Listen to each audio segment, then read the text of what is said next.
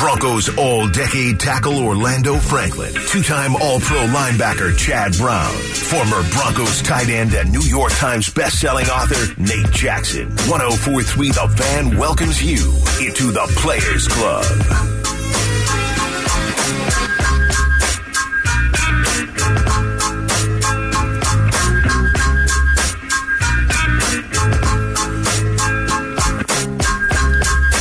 Russell, I want to talk about something.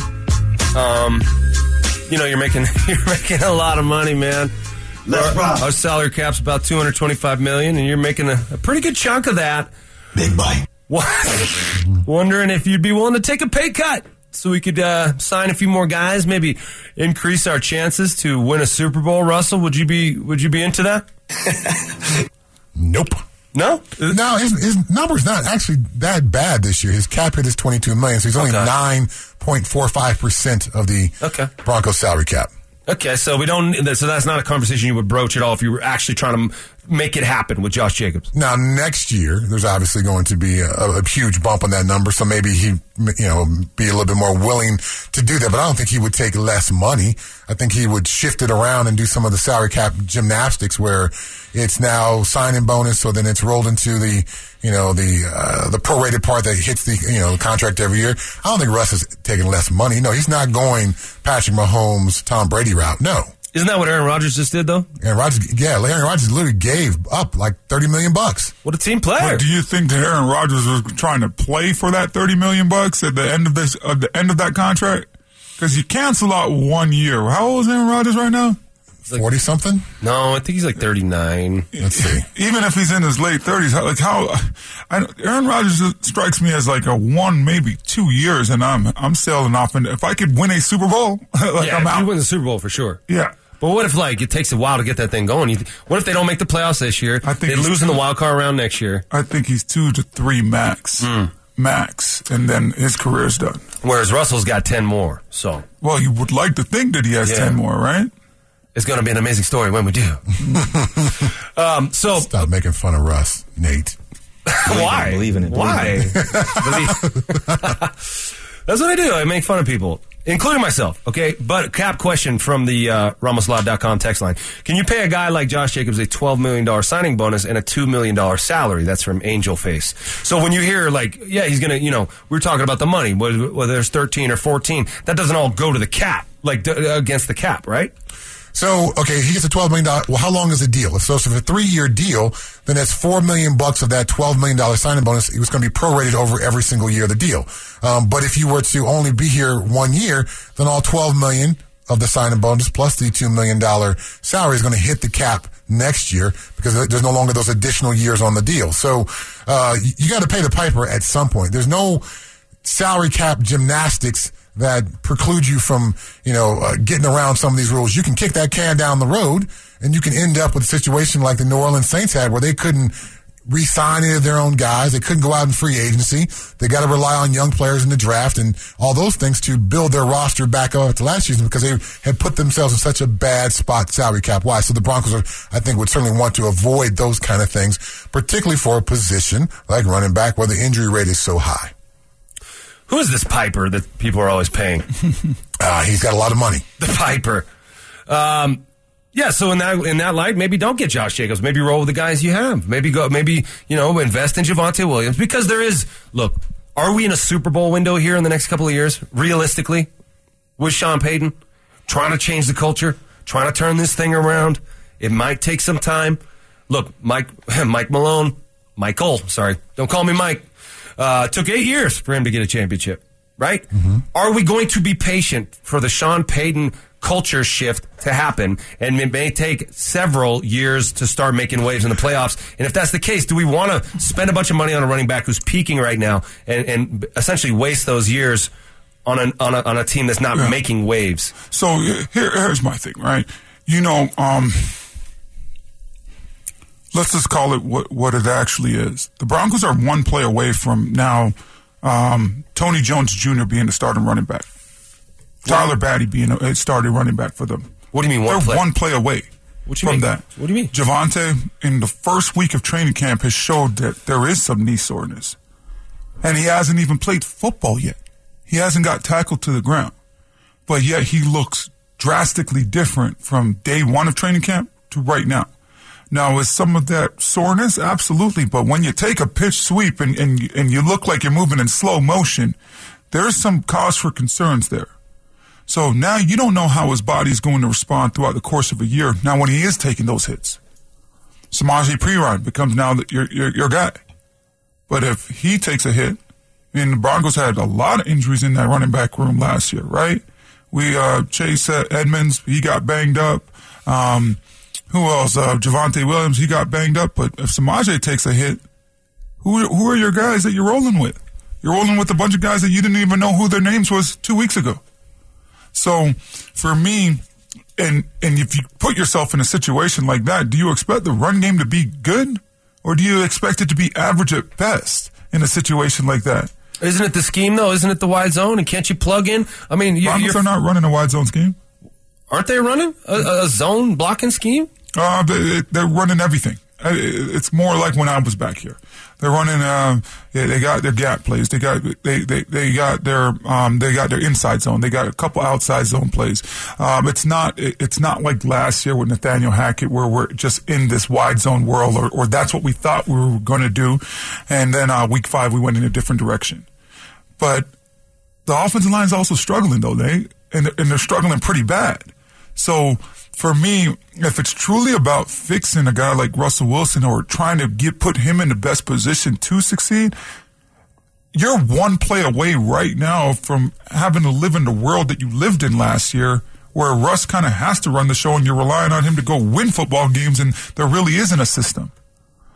So let's try to get this football team better any way possible. And if a guy like Josh Jacobs becomes available, and you got to go have tough conversations, go have those tough conversations. I would go try to talk to, Cortland Sutton right now on something like that. $18.2 million. Yeah, like Garrett Bowles, you were banged up last year. Let's have a quick conversation. Because you can do some gymnastics with those guys, and if they have a good year now, now you're going to you want to take care of them next year.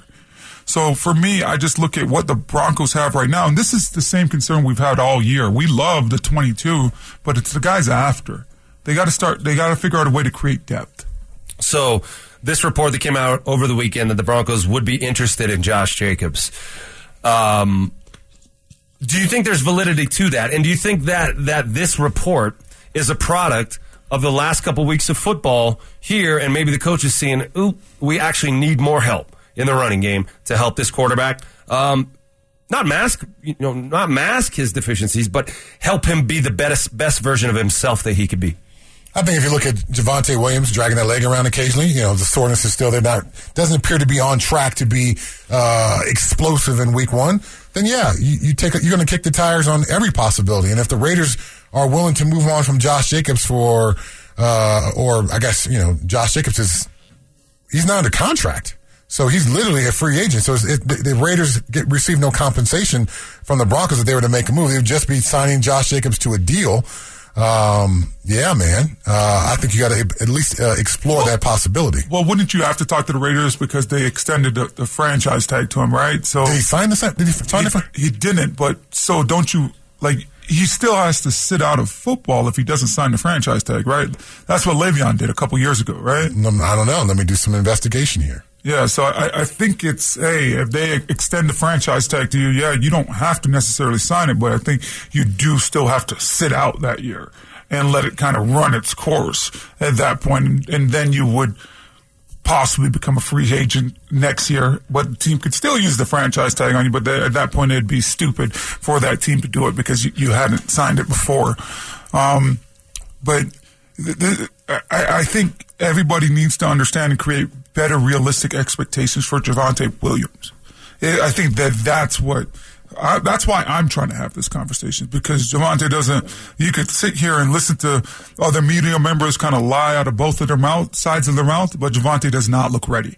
And if you don't look ready when you're not being tackled, I don't know now how we could trust that you're going to be ready when this thing only ramps up from here for you.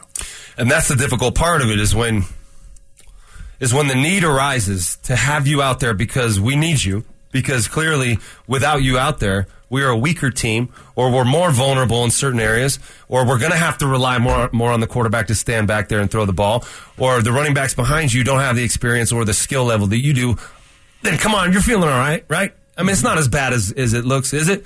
The soreness is feeling better, right, Javonte? Yeah, we're going to get you some Toradol. There's that thing. The adrenaline's going to be pumping. You're going to be fine. So it just brings up a larger question as to what are we looking for from this team this season? How good do these guys have to be, and how quickly to make the Sean Payton experiment worth it or make sense? Because I don't think that he thinks they got to win the Super Bowl this year. Of course, he's saying playoffs or bust. But don't we have a couple years to turn this thing around? Didn't we learn a valuable lesson last year with Nathaniel Hackett and Vic Fangio and VJ? We need some patience here. And who do you have on this roster? You got 50, you got 90 guys actually on this roster right now. Which one of these dudes and which one of these young players do you want to be a part of your team going forward? And how are we going to learn that if we don't play you and go through some lumps and be okay with an 8-9 season? Chad? It's tricky. It's tricky stuff. That was a D-Max sigh. Yeah. Yeah, it's tricky stuff, man. You know what else is tricky stuff, Chad? Tell me. The Pac-12 fallout. Oh, my goodness. It's incredibly tricky stuff there, too. Yes. I want your thoughts on that. Next. You've been admitted VIP entry into the Players Club with Orlando Franklin, Chad Brown, and Nate Jackson. She's simply awesome.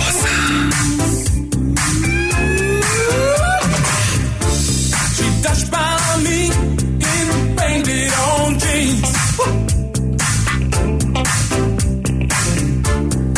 Don't hesitate, 'cause she was a queen. In the blink of an eye, I knew her number and her name. 298, guys. She said I was the Billy Ocean, Caribbean Queen. We love you, Billy. Always there to make us feel good. 98, we got any 98s that we feel any particular way about? Yeah, Casey Hampton. Oh, that's a big boy. Big dude. Really good nose guard for the Steelers for a long time. Had to play against him rookie year. How'd you do? Did you handle?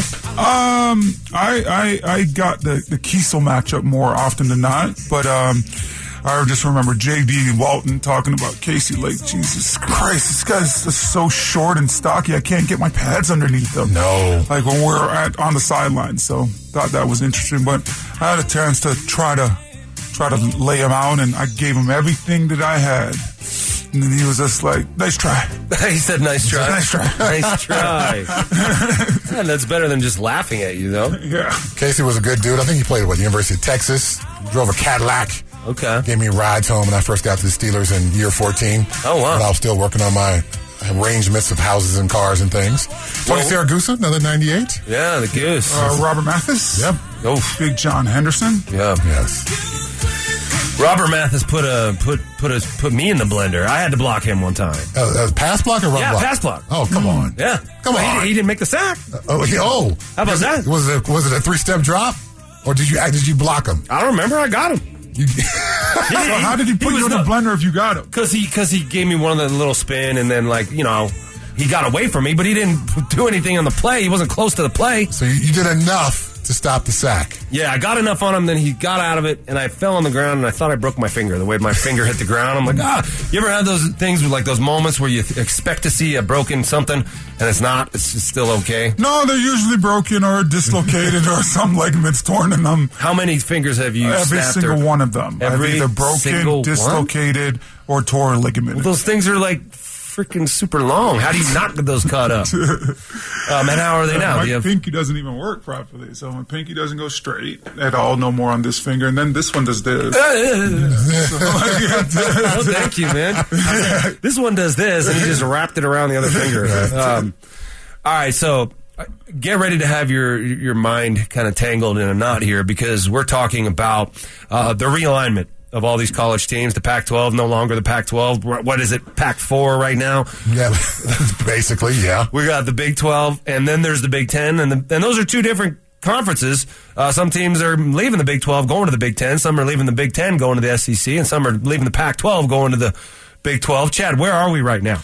We are in bananas land in college football. So technically there are still 12 teams in the Pac-12. Because USC and UCLA don't go to the Big 10 until next year. Okay. CU, Arizona, Arizona State, Utah don't go to the Big 12 until next year. Oregon and Washington, they'll join USC and UCLA next year, join the Big 10. So that's the Pac-12 situation, which leaves Cal, Stanford, Oregon State, and Washington State.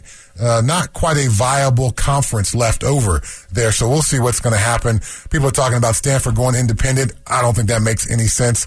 You don't have the same panache and following that Notre Dame has. You don't? I mean, you could develop it, though, couldn't you? No, you couldn't. They couldn't build a... If you were independent, then you could kind of put the juice into that independence. No. I've called maybe 4 Stanford games in the last 3 or 4 years, and...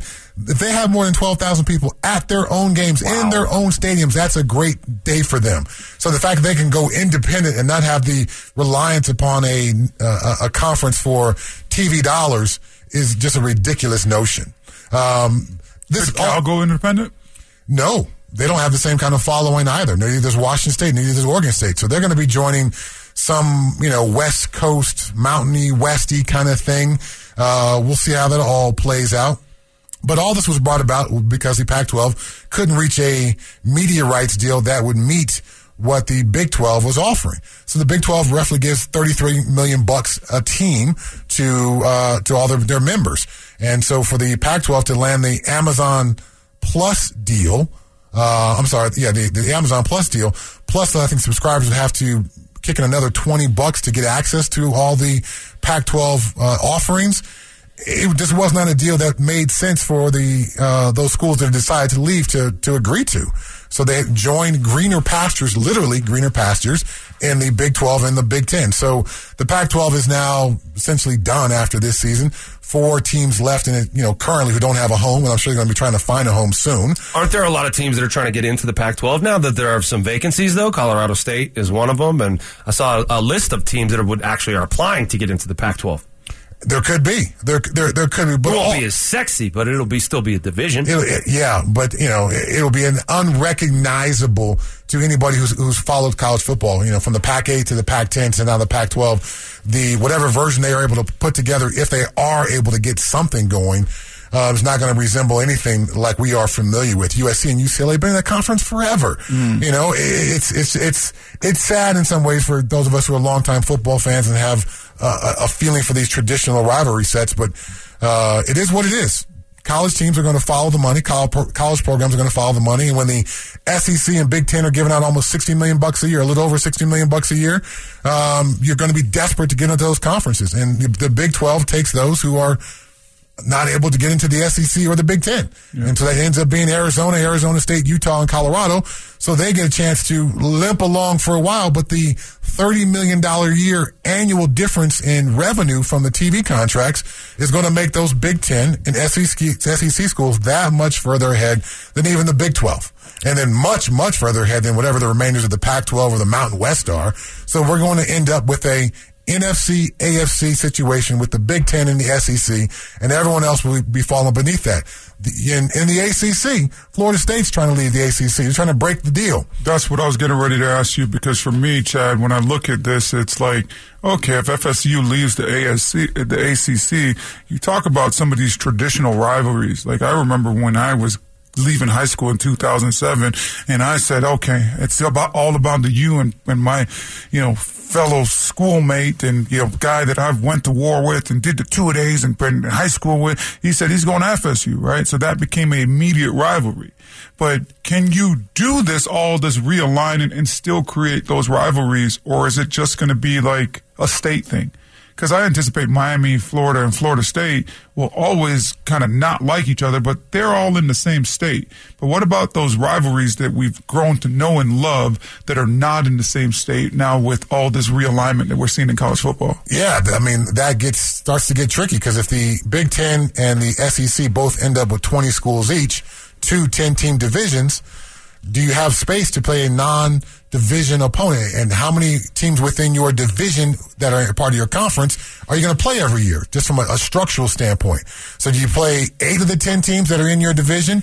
Do you play one outer division game but within your conference, and then one complete non-conference game, how are athletic directors going to and conferences going to handle this scheduling aspect of these super conferences that are literally building right in front of our eyes?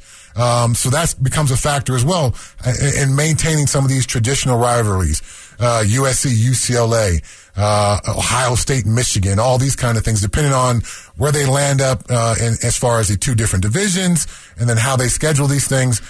CU, Nebraska. You know, Nebraska's now in the Big 10. CU's back in the Big 12.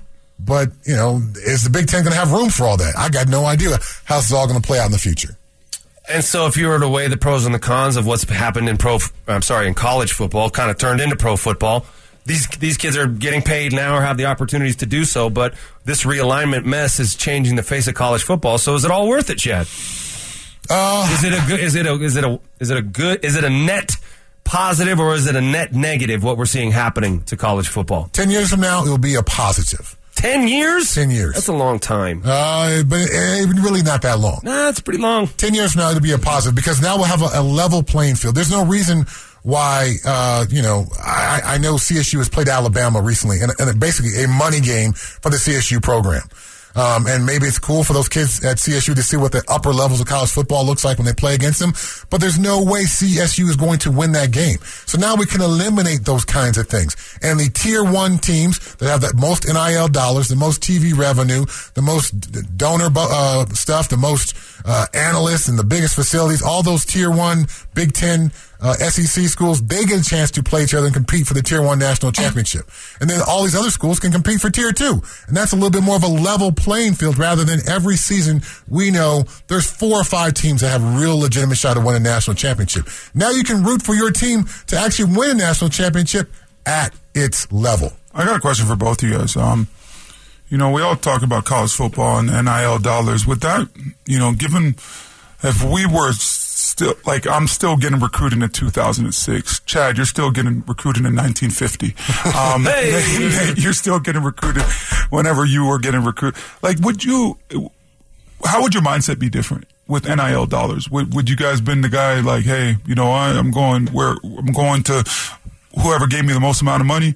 Because for me, like, I went to the University of Miami, one, because growing up in Toronto, I remember watching, like, those national championship games and watching, like, UM being this dominant force.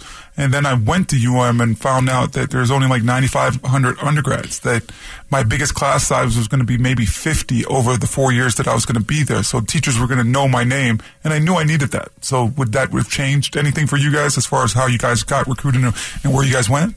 For me, it wouldn't because I wasn't really recruited, man. It was a different path for me. I just wanted to play ball. I went to a small school, Cal Poly. I got cut. They said, you're not good enough to play football on this team, Nate. So I went to a D3 school just trying to keep the dream alive, and that's where I kind of blossomed. So for me, it was never about the big money. It was never about the boosters. It was never about the big program. It was just about me playing the sport. So I never had those options. So, Chad, maybe you can answer that a little better. It would have been all three factors. It would have been, the opportunity on the field for the football team, the program, and myself. The academic factor, which my mom being a school teacher made sure was a part of my process. And then, yes, the NIL dollars would enter into the situation, but they would not be the driver above the first two. They would be important, but not above the first two. More money, more problems. Just like Biggie said, today is 298 in the Billy Ocean cheer campaign. We forgot a number 98, an old number 98 of New England, Chad Brown. Thank you, Brian, on the Chad text Brown. Line, letting us know that Chad did wear number 98 in New England. It even feels weird to hear it. Yeah, but it happened, didn't it? It did. And the morning mixtape is about to happen. Next. The Players Club welcomes you into the Morning Mixtape with a look at the biggest stories in Denver sports. Here's Orlando, Chad, and Nate.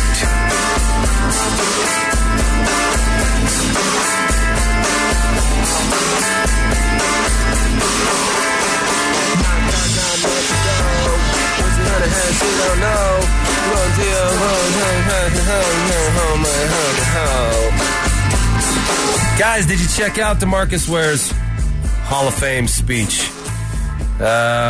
Here he is talking about joining the Broncos.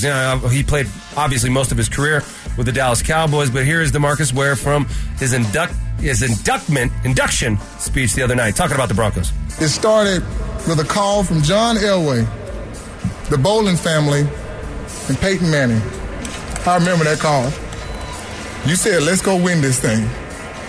But we did it, brother.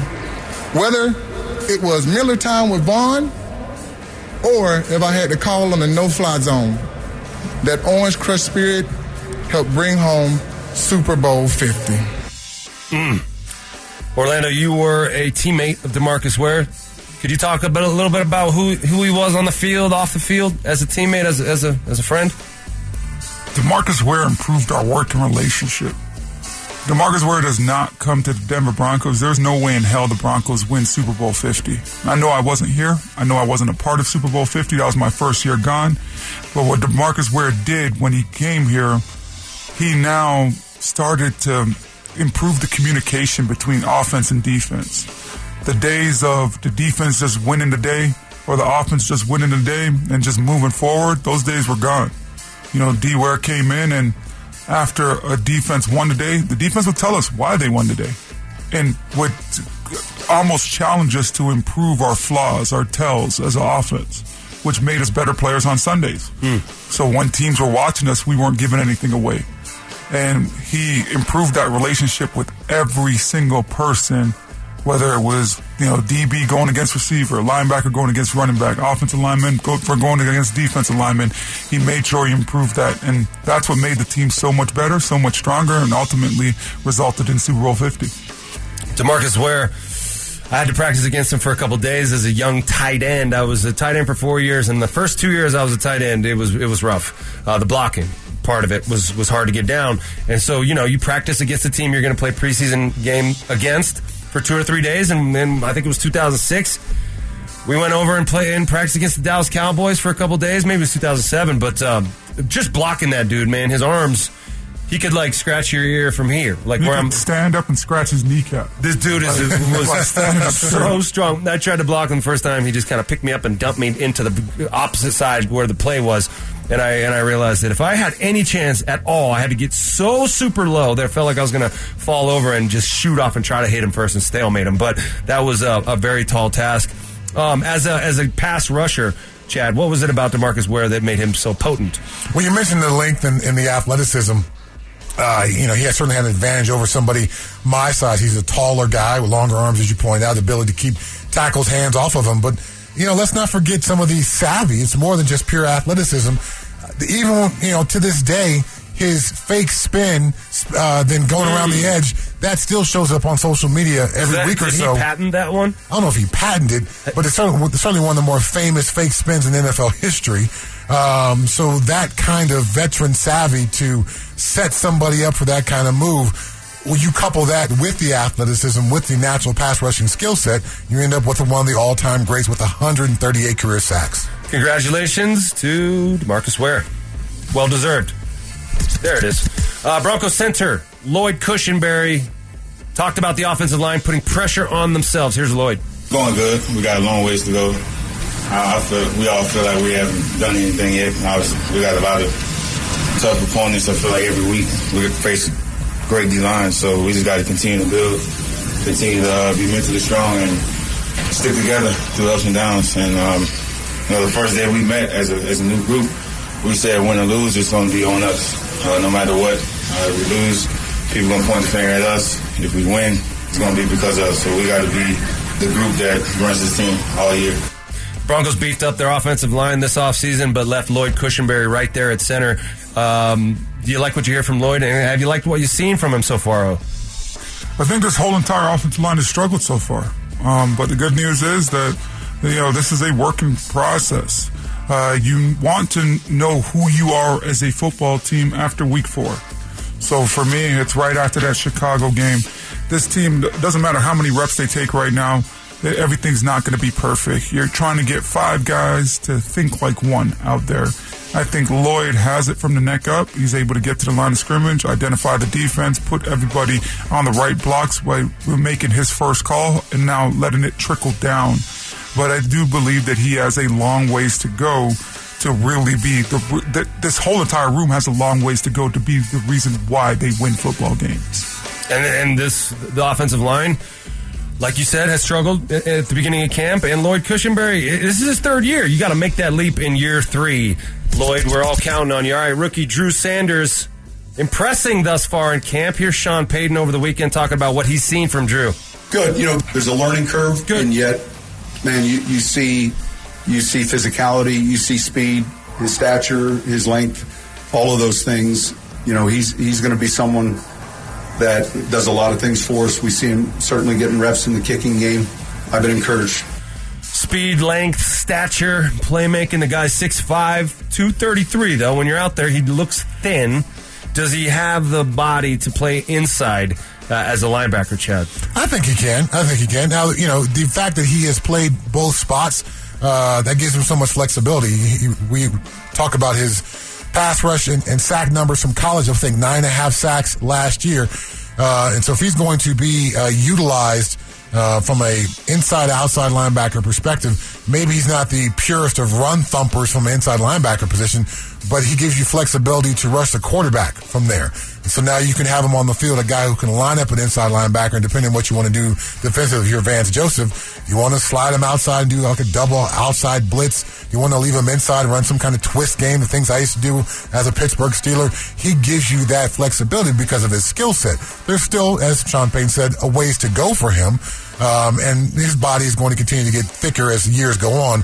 But right now, I think his most likely contribution defensively is going to be as an inside pass rusher. Yeah. Do you think the Broncos, Chad, are going to go to like your back in the day philosophy, like with Pittsburgh, how you guys would stand up at the line of scrimmage and you would have those linebackers in the 90s, and you know, and then all of a sudden, the snap of the ball, you really don't understand who's rushing versus who's dropping back in coverage with a guy like Drew Sanders? I think that's one of the most best things you can do as a defense is create some indecision on the offensive line with the run scheme. So if we're all up standing, moving around as we did with the Steelers, and any one of us could be rusher, any one of us could be a dropper, that makes life difficult for the offensive line, but it makes life difficult for the quarterback as well. So if I'm Vance Joseph and I got a guy like Drew Sanders who can play inside linebacker, but then also have the versatility to be a rusher as an inside guy or as an outside guy, you start to scheme up those kinds of things, no doubt about it. Drew Sanders is going to be one of those players going to be fun to watch in the preseason. Some of these veterans, you kind of know what they can do. You want to get him some work, but get him ready for the season. But a guy like Drew Sanders, what does he do well? Let's put him out there against some game competition and cut him loose and see if this guy can be a contributor in 2023.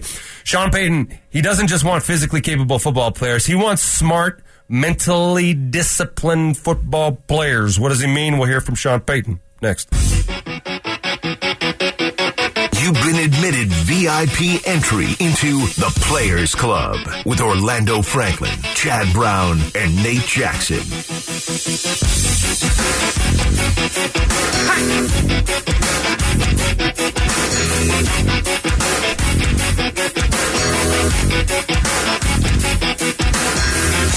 Sean Payton wants a disciplined, smart football team ready for any situation. We're going to get into that in a second, but I don't know if you guys caught over the weekend Cleveland's guardian, third baseman, Jose Ramirez, throwing a punch in kind of a wild roundhouse that put Tim Anderson down. Down goes Anderson. Night-night. You guys have any thoughts on that brawl? Tim Anderson, you got to read the scouting report, dog. What you were doing, I thought, was uncalled for. And then you kind of initiated it, dropped the gloves. You could. My favorite part of the whole entire thing, the umpire was like in the middle of it, and then he was like, "Yeah, the heck with it. Yeah, you guys do you. I don't get paid for that." Yeah. And then down went Anderson. It was a good laugh for sure. He put up his dukes, and he did get caught. It was not the most well formed punch. It was a straight arm, just kind of wildly swinging, and he hit him with like the flat part of his hand, and he just caught him. Caught him on the right spot. You guys ever been caught on the right spot and got knocked out in a brawl or anything? Been knocked down? No, I got hit with a two-piece. Oh, you did? Oh, man, my freshman year of high school. I got my cheek stuck to my braces and my nose knocked to the other side of my face. What happened, man? Chad Brown. Was it a dispute over a girl? Scotty Ryan gave it to me in the locker room. What? Yeah. We were at 7-on-7. I was a freshman trying to prove myself, so I was getting a little rough during 7-on-7. Okay. And I pushed one of Scotty's boys after he caught a pass. Oh. And Scotty said, "I'm coming after you. I'm going to beat you up in the locker room." And I thought, okay, whatever. Not going to happen. We're on the same team together. Why are we going to be fighting? In the locker room. In the locker room. I go to my locker. I'm messing with my lock, and Scotty comes walking down the hall towards me, and I'm messing with my lock. So I turn to face him. 1, 2, whap, whap. Oh, you didn't even get a chance to square up? I didn't, no. So I get up off the ground, and I'm happy everyone's holding me back. So I got to put on the show and act like I really want to fight, but I could see my nose was on the other side of my face. Oh. And the blood was just pouring out of my nose. Oh, man. And then I got into the coach's office, and I had to call my mom, and that's when the tears came. "Mom, can you come get me? I got my nose broken. I need to go to the hospital right now." Oh, Chad. Chad Brown. That's like your origin story, though, from becoming a badass. Yes. You were already a badass, obviously. I wasn't a fighting badass. Not so much that day. Yeah, Scotty Ryan got me. What about Orlando? You ever got? Only been whooped by my brother, my older brother, 6 years older than me, and that stopped when I was about 15. But, yeah, other than that, I was... on the opposite side, I was the Scotty walking down the hallway and being taking some lunch money. Not taking lunch money. Into lockers. Honestly, I was a big, goofy-looking kid a long time in my life, but I had hands because my brother was 6 years older than me. So my freshman year of high school, I walk into high school, I'm 6'4", probably 150 pounds, soaking wet. 4 years later, I walk out and I'm 6'6". 310. I doubled my weight, right? And just, it was like Space Jam, right? The Monstars, right? But for me, I never really got into fights in my neighborhood because people knew that I had an older brother, and he was about that. And then I never really got into fights at high school. I remember my freshman year, similar situation. These guys try to quote-unquote bully me, but what they didn't realize was my brother had just graduated from that school 2 years before. So as soon as they sent the word, we're going to jump this kid after school, I just called my brother. I was like, yo, this is what's going on. And my brother and his boys showed up, and my brother was like, listen, if you ever try to touch my little brother, it's going to be a problem. So I coasted through high school in Toronto for the next couple years until I got to the States. Is your brother as big as you? He's right now probably 6'3", 245, probably. Large gentleman. Yeah, so he's a little bit bigger than me. I make fun of him all the time. He's fat. Yeah, because I weigh 225. And he can't believe... weigh the same, Orlando. Yeah, my brother can't believe that. I saw him for the first time 2 months ago in person since I've lost weight just because of COVID in Canada and stuff like that. And he's looking at me like, what the heck is going on right now? Who is this guy? And then he starts going through my my suitcase. I like this shirt. I like these jeans. I'm you better not touch anything. You're not getting any of that. Wow. Well, a bad day for, what's his face? Yeah. Tim Anderson, yeah. Because now he's got to live with that forever. Oh, they're walking him off the field. Did you see him staggering off the field? His teammates trying to help him off the field? No. Yeah, he didn't know where he was at. Yeah. Right. Wow. All right, Sean Payton. Oh, yeah, he's showing me right there. But this is him being helped off the field and watching. I got it. I'm good. I got this. I can't. Oh. Wow. All right, Tim Anderson, put some ice on it, rest up, and don't check the internet. Don't check the internet. All right, Sean Payton wants smart football players. He wants mental discipline on his team. What does he mean by that? Here he is. If you ask a coach that question, it's probably never going to be the perfect answer, but it's getting better. It's something that I get back to the pre-snap penalties from a year ago, and that's before we ever snapped the ball. That was something we struggled with on both sides of the ball, and so that has to get better. I mentioned before, you begin to learn how to win, but you also start by figuring out how not to lose. So I think they're eager. I think they're working hard. I just finished telling them this weekend, typically around the league, years ago, used to be a scrimmage weekend. You guys have covered this team for a while. Hall of Fame weekend was always a Saturday scrimmage, ones versus twos, twos versus ones, threes versus threes, and you'd have maybe 80 plays. It's changed a little bit over the years. We got good work in today. They'll be off tomorrow and then back at it Monday. But I think it's something that, and look, part of that's bringing in the right players too. The procurement of who you're bringing in. A lot there, a lot to chew on. Clearly, Sean Payton has all his bases covered here, right, Chad? When you hear him talk about the discipline, the little things that can lose you the game and not just winning the game, what do you think? I think it's a truism in football. There are more games that are lost than are won. And isn't it an equal number of games lost and won? No. That's why the Broncos were, 5-12? No, I mean, the other team wins when you lose. Yes, this is true. It's true, but you have an opportunity to win the game, and if you do things like pre-snap penalties, which happen on Friday and Saturday, then you set yourself up to lose. So, yes, that's where that saying comes from, these kind of mental errors. And having smart football players who understand their assignments, you don't have to be a spectacular football team to be a winning football team. You don't need to be loaded with first-round picks and Pro Bowls and All-Pros. You just simply by being the smarter football team is going to give you a much better advantage than being the faster football team or the more physical football team. Just the smart football team. The fewer number of mistakes you can make from a rule standpoint and then also from an assignments playbook standpoint. You don't have to you don't have to knock everybody off the ball. You don't have to be the fiercest, most physical team. If you just play smarter, that's going to give you an advantage in an overwhelming majority of your games. So Sean Payton's absolutely correct. That's just such low-hanging fruit. If we eliminate dumb stuff, we're going to be better. And we can easily do that by all being dialed in, being smart, and understanding what the situations are. You don't have to spend years in the weight room to be smarter. You don't have to spend years in the meeting rooms to have this knowledge of everything your opponent's doing like the back of your hand. Just don't do dumb stuff, and you'll win more games than you lose. I think you could look at the stat sheet at the end of a game, look at penalties and look at time of possession and really tell who won that game probably about 80% of the time.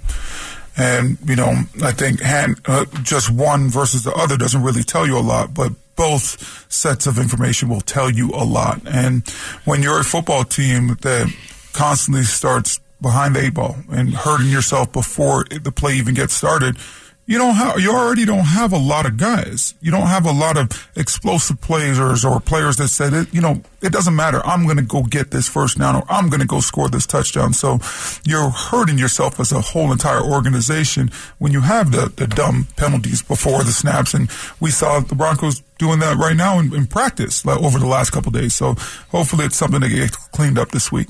We talk about dumb football plays, boneheaded plays that lose you games. Are players just dumb these days? Are players stupider now when it comes to the game of football than they used to be? We're going to do a round-off flip-flop into that conversation next.